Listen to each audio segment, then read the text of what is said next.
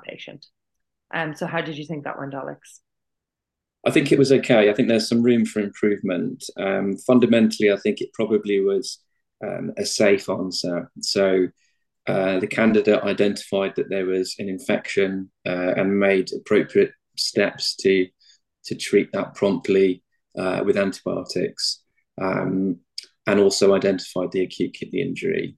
Um, I think there probably wasn't as much um, emphasis on trying to work out the cause of the acute kidney injury or source of infection, or perhaps enough recognition um, that this is a slightly more complex patient and that they are um, vulnerable to different types of infections. Um, I thought it was yeah. a very kind of straightforward treat the sepsis, but there wasn't, yeah. as I said, enough thought process around, you know, what could this be? The differential was even yeah. a bit weak. Um, and I think that that's actually a really common standard of answer in the interviews. And so actually yeah. as well, there wasn't um uh, there wasn't a request for past medical history till quite far through the scenario.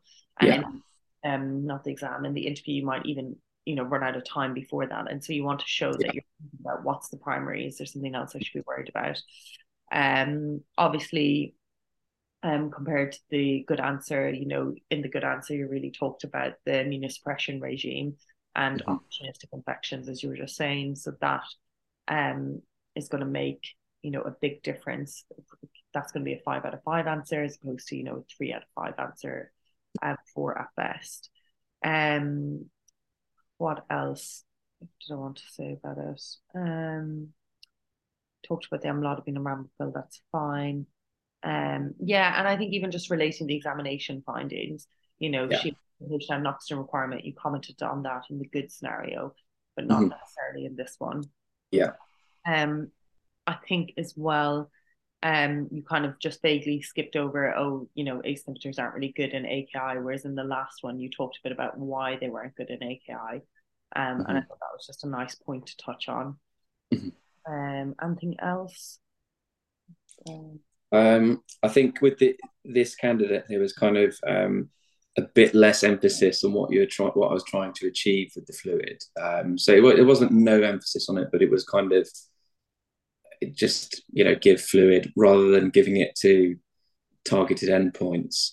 Um, yeah. So in the first, I was sort of a bit more specific about um, the endpoints I was looking for. And one thing I don't think either candidate mentioned, but it's always worth mentioning is when you're starting any new medications um, just just be mindful that they may interact with the immunosuppressants, particularly um, calcineurin inhibitors, such as so the, the tacrolimus has lots of interactions. So things like uh, clarithromycin, for instance, um, you know, it, it interacts, and, and there are lots of interactions. So um, I, I, can never remember them, but it's always worth just mentioning that with every new medication you start, just check for interactions. Yeah, and I think that that's a good point. You know, that's something you can say in the interview without actually needing to know the answer to it. So, say, yeah, um, you know, uh, tacrolimus is a medication that has multiple interactions with other medications, including um, uh, common antibiotics, and therefore, um, I would like to prescribe something that I know is going to be safe for the patient, and I can look yeah. up the handbook, whatever. Yeah. Um, I also think that that's a really good point about the endpoints. You know, it's such a quick and simple thing to say, and it's just much more slick answer. You know, I'm going to give them fluids, not just to pour fluids into renal patient, but to actually look at the urine output, look at the blood pressure, look at the lactate, and see that mm-hmm. they're all responding. Um, and I think that that kind of covers you on your re ADC, if you know what I mean. You're kind of yeah going back and checking.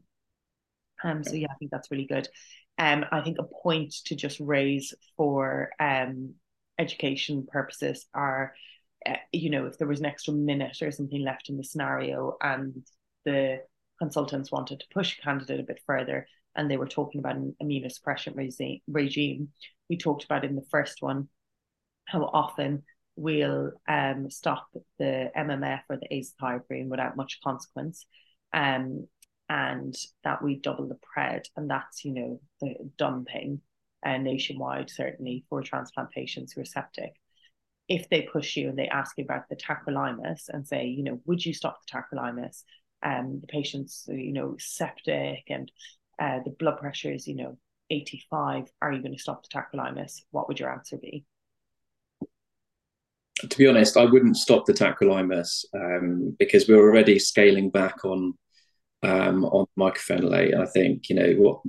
Um, ultimately, it's a twice a day drug. By the time they've come in, they're probably not due it for another few hours anyway. You can commence some initial resuscitation, um, see how you do. You know, double their prednisolone.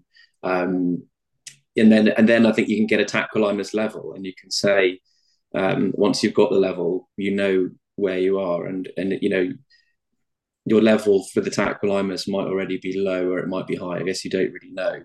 Um, so I think stopping it without knowing that uh, is a bit difficult. I mean, I have seen examples of immunosuppression being completely stopped with transplant patients who are unwell, but normally by that point they are um, sort of septic shock on multiple vasopressors, intubated, ventilated on the filter, probably already lost their kidney function.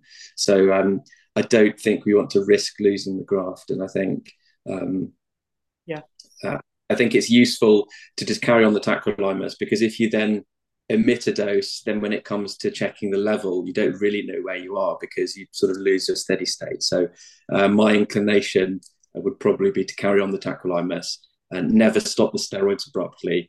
Um, mycophenolate could get away with withholding it for a few days in people who are severe. You're not gonna, yeah, you're not gonna um, compromise someone's immunosuppression hugely by stopping the MMF or AZA, but um, I think that's a good point as well. Is a lot of time we agonize about stopping medications, and actually they're in their system, and we're not going to be able to flush them out in ten minutes. Um, yeah. In terms of the tacrolimus, what I say um, it, when I get asked about tacrolimus and stopping tacrolimus is the same thing. You know, the only times I've really seen it stopped is when someone is in intensive care and literally on death's door. Um, yeah. they, they think, you know, they're probably going to die. So we really need to try absolutely everything. And so if you were pushed for that kind of answer in an interview, what I would say is I would never stop the tacrolimus without um, discussion with a consultant, that's a consultant decision, and it is a consultant decision. Like yeah. I never make that decision. I will always consult with a consultant, and therefore, um, that's an easy way to do it. And they might just say that to push you, like, "Would you stop?" Yeah. Um, and I think that you know it's unlikely they'll ask you that, but if they do, just say that would be very much a consultant decision. But and then you could leave at what you've just said about how it's a twice a day drug, um, and it's a very high level decision, but and it's unlikely that you know if we we're going to need to give it the minute they get into hospital and we probably have some time and we want to get a good trough level and we don't want to mess around with those readings. Yeah. Good. okay great. Thank you. Thanks very much. Cheers.